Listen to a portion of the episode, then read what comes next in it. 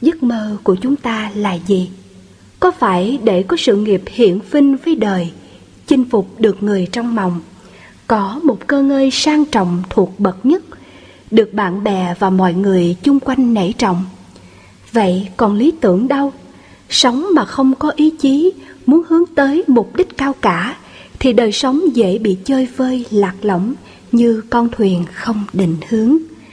Giọng đọc của Hoa hậu Thùy Dung giới thiệu bài viết Yếu đuối nằm trong tác phẩm Hiểu về trái tim.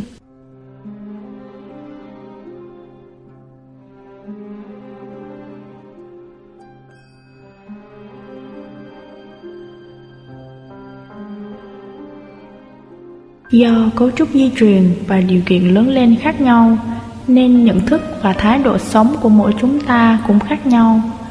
Nhưng hầu hết chúng ta đều có khuynh hướng tìm tới những cảm xúc tốt và sẵn sàng chống lại những cảm xúc xấu và cho đó là bản năng tự nhiên hay sự khôn ngoan của mỗi người mà ít khi suy xét đến hệ quả. Đường đời thì không phải lúc nào cũng bằng phẳng. Những biến động bất chợt hay những khó khăn quá lớn lao sẽ dễ dàng biến thành nỗi khổ đau và hành hạ ta rất nhiều nếu ta không có một khả năng chịu đựng và hóa giải chúng. Biết điều này nên làm mà ta không làm được, hoặc biết điều kia không nên mà ta vẫn cứ làm, thì đó là tình trạng yếu đuối, lực bất tòng tâm, năng lực không theo nỗi ý muốn. Không gì chán nản cho bằng khi ta luôn thất bại với chính bản thân mình. Có khi những điều kiện làm phát sinh nguồn lực ở ngay trong ta và có thể giúp ta hóa giải hoàn cảnh hay thực hiện được điều mình mong muốn. Nhưng ta lại sợ phải thay đổi thói quen của mình, sợ bỏ đi cảm xúc tốt. Bỏ đi cảm xúc tốt sẽ để lại trạng thái tâm lý rất khó chịu, cũng là một cảm xúc xấu. Như ta muốn tắt tivi để đi ngủ sớm nhưng ta lại sợ phải rơi vào những cảm giác cô đơn lạc lõng hay phải đối diện với chính mình. Vì vậy, ta cứ dán mắt vào tivi để cảm thấy thoải mái hơn.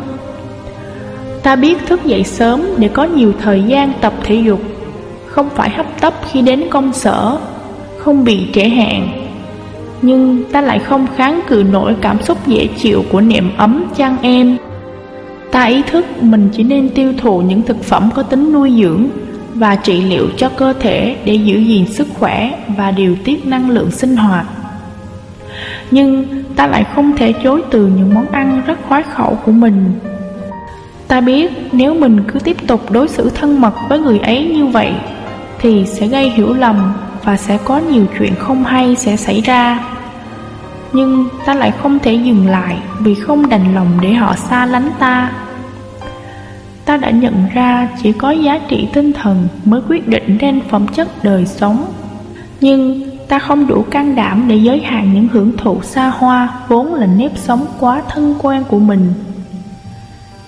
Nghiện ngập cảm xúc tốt, đồng nghĩa với dị ứng cảm xúc xấu. Thí dụ, ngay từ nhỏ, Ta đã không thích các môn thể thao.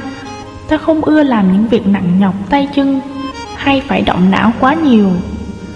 Ta không hứng thú với những môn học khô khan. Lớn lên, Ta không thích sống theo kỷ cương. Không thích làm việc theo nguyên tắc. Ta không ưa những lời góp ý cứng rắn Hay thiếu tôn trọng. Ta rất dễ bị tự ái, tổn thương. Ta không chịu đựng nổi những lời châm chích hay xúc phạm. Ta rất dễ bị kích động trước những xáo trộn bất ngờ của hoàn cảnh.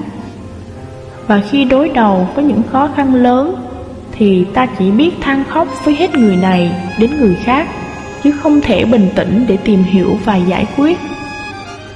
Ta không tin là mình có đủ sức để vượt qua nghịch cảnh Nên lúc nào cũng cầu mong được may mắn thuận lợi hơn Ngay cả khi ta muốn góp ý với người khác những lời chân thành nhưng cũng không dám mở miệng vì sợ họ nổi giận rồi sẽ không còn yêu mến mình nữa.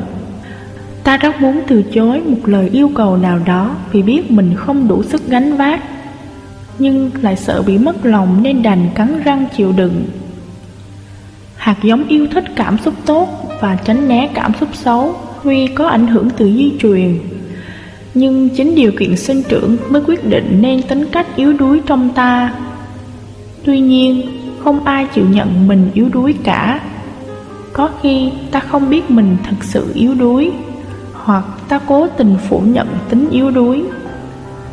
Khi ta có quyền lực lớn trong tay Được nhiều người nể trọng Hét một tiếng là người khác phải im lặng lắng nghe. Nên cứ tưởng là mình rất mạnh mẽ. Nhưng khi bất ngờ bị xúc phạm hay vu khống Là ta điên tiết lên Và nhất định phải kiện người đó tới cùng. Ta nghĩ phải trừng phạt đứt đáng để họ nể sợ Mà không dám động tới mình nữa. Nhưng sự thật là ta đã thất bại. Pháp luật tuy bảo vệ quyền lợi cho ta nhưng nếu ta cứ dựa vào pháp luật để giải quyết mọi mâu thuẫn xung đột Thì vô tình ta đã dung dưỡng cho sự yếu đuối của mình. Với kẻ có uy lực thật sự Sẽ dễ dàng chấp nhận sự tấn công ấy Hoặc họ sẽ dùng tài năng và bản lĩnh của mình Để cảm hóa người kia Biến chiến tranh thành hòa bình. Cũng có những người lúc nào cũng toát lên phong thái thông dong, vững chãi nhưng khi ta biểu môi cười chê hay phủ nhận hoàn toàn phương pháp mà họ đang thực hành Thì họ sẽ trao đảo ngay lập tức.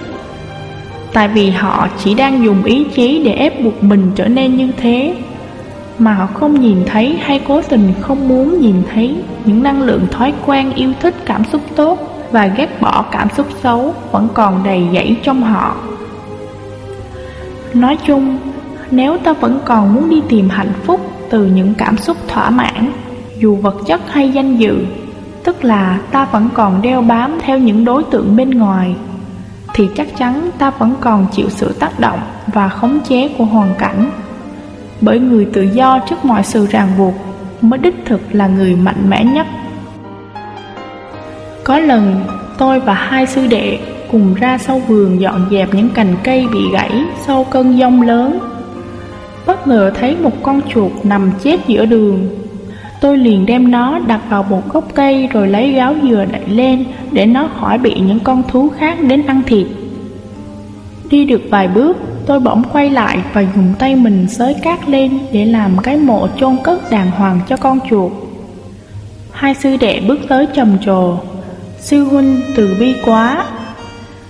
Chừng hai sư đệ đi khỏi, tôi bỗng thấy mình rơi vào khoảng trống chơi vơi rất lạ, như vừa sụp đổ một cái gì đó rất lớn.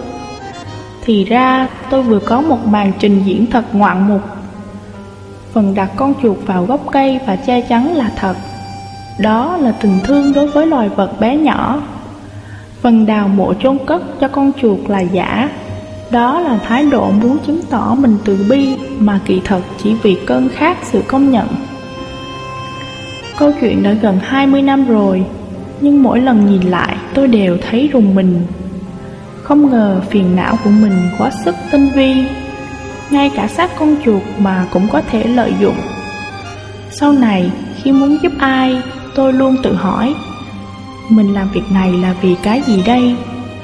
Nếu nhận ra vì quyền lợi của mình Là tôi cố gắng buông bỏ ngay, Dù không thể buông bỏ tôi cũng không quên quan sát tiến trình bám víu ấy, và không bao giờ dám tự cho mình là hoàn toàn trong sạch. Thiền sư Tuệ Trung Thượng Sĩ, thời nhà Trần nước ta, đã từng nhắc nhở, Nhìn lại chính mình là bổn phận của mỗi người, Nắm bắt bên ngoài sẽ chẳng được gì đâu Phản quan tự kỷ bổn phận sự, Bất tùng tha đắc Vì không tìm thấy sức sống bên trong nên ta luôn hướng ra bên ngoài để tìm kiếm. Xem đó như là một thái độ sống rất hiển nhiên. Ta đã phí tổn rất nhiều thời gian, năng lực và dùng những năng lượng tiêu cực để ứng phó. Nhưng tiếc thay, chúng chỉ đem tới những cảm xúc tốt trong một thời gian rất ngắn ngủi. Rốt cuộc, ta chẳng được gì mà còn chịu mất mát. Đó chính là tình trạng đô lệ cảm xúc và suy sụp niềm tin vào chính mình.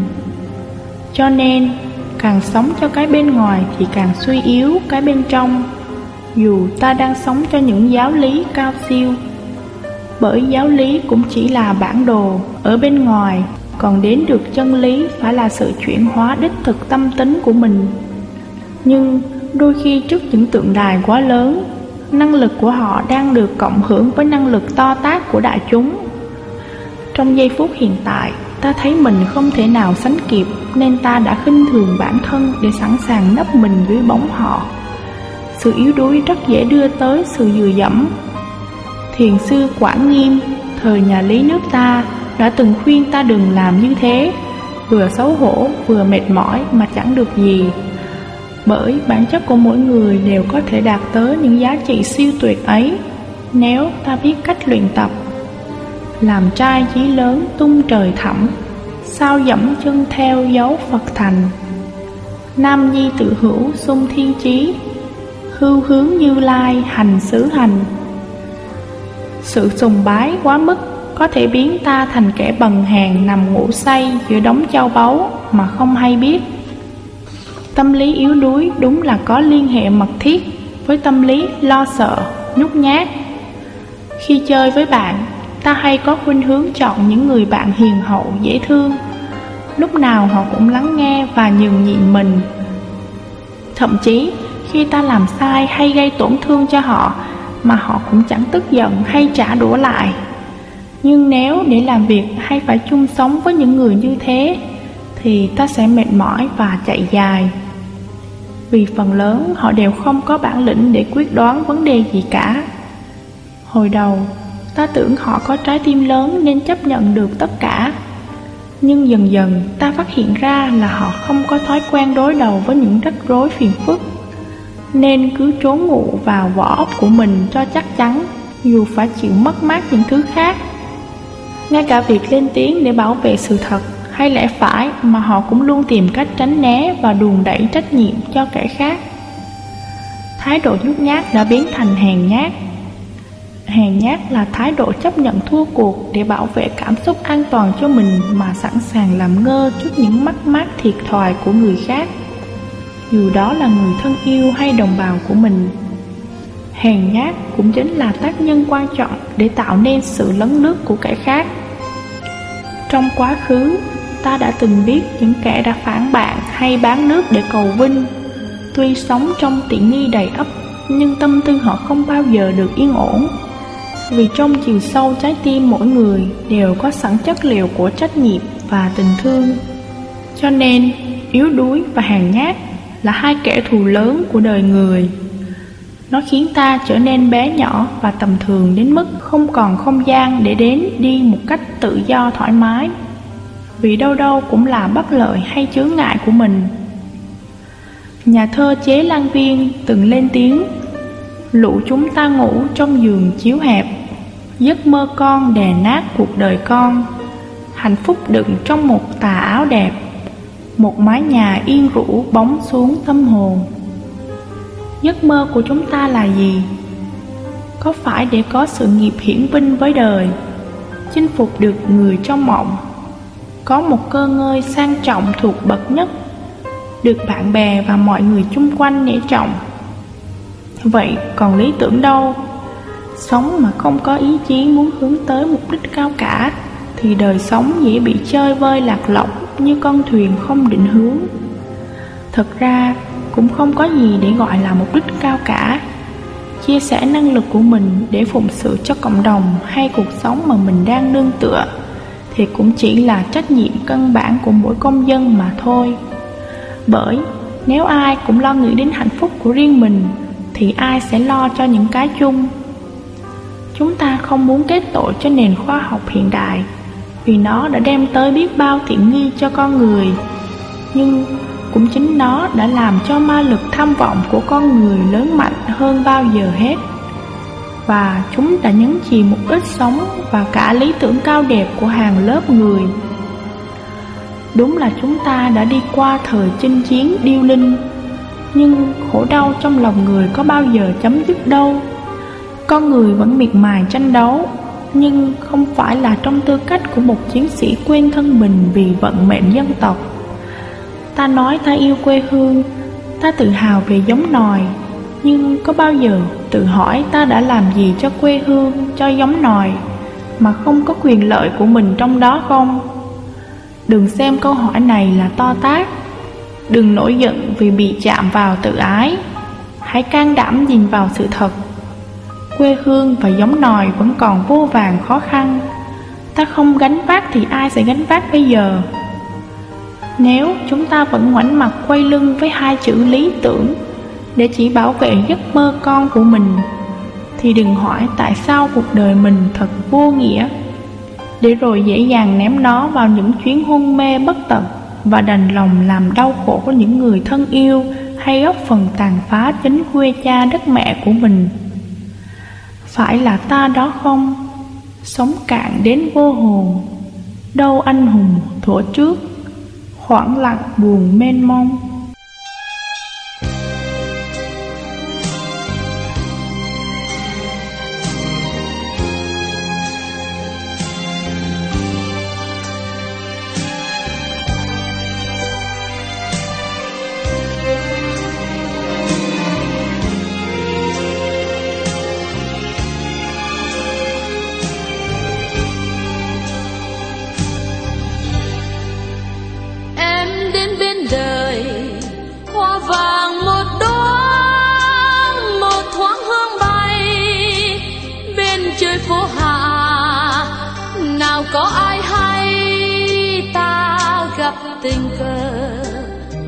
Nhưng là cơn gió em còn cứ mãi bay đi.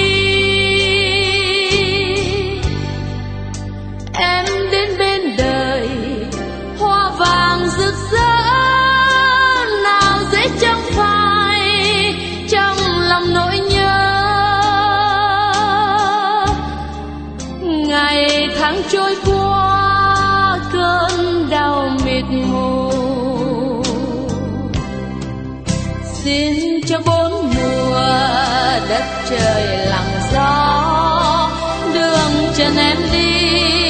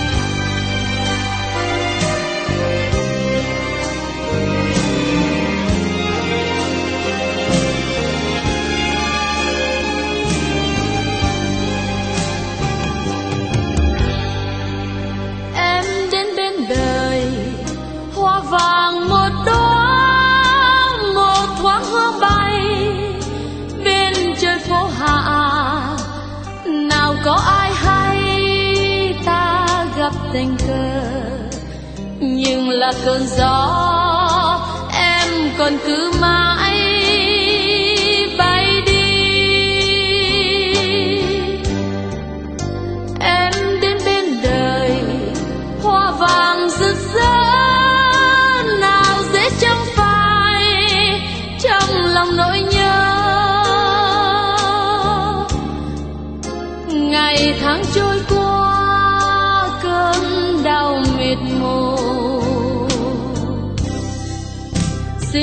cho bốn mùa đất trời lặng gió, đường chân em đi, hoa vàng mấy độ.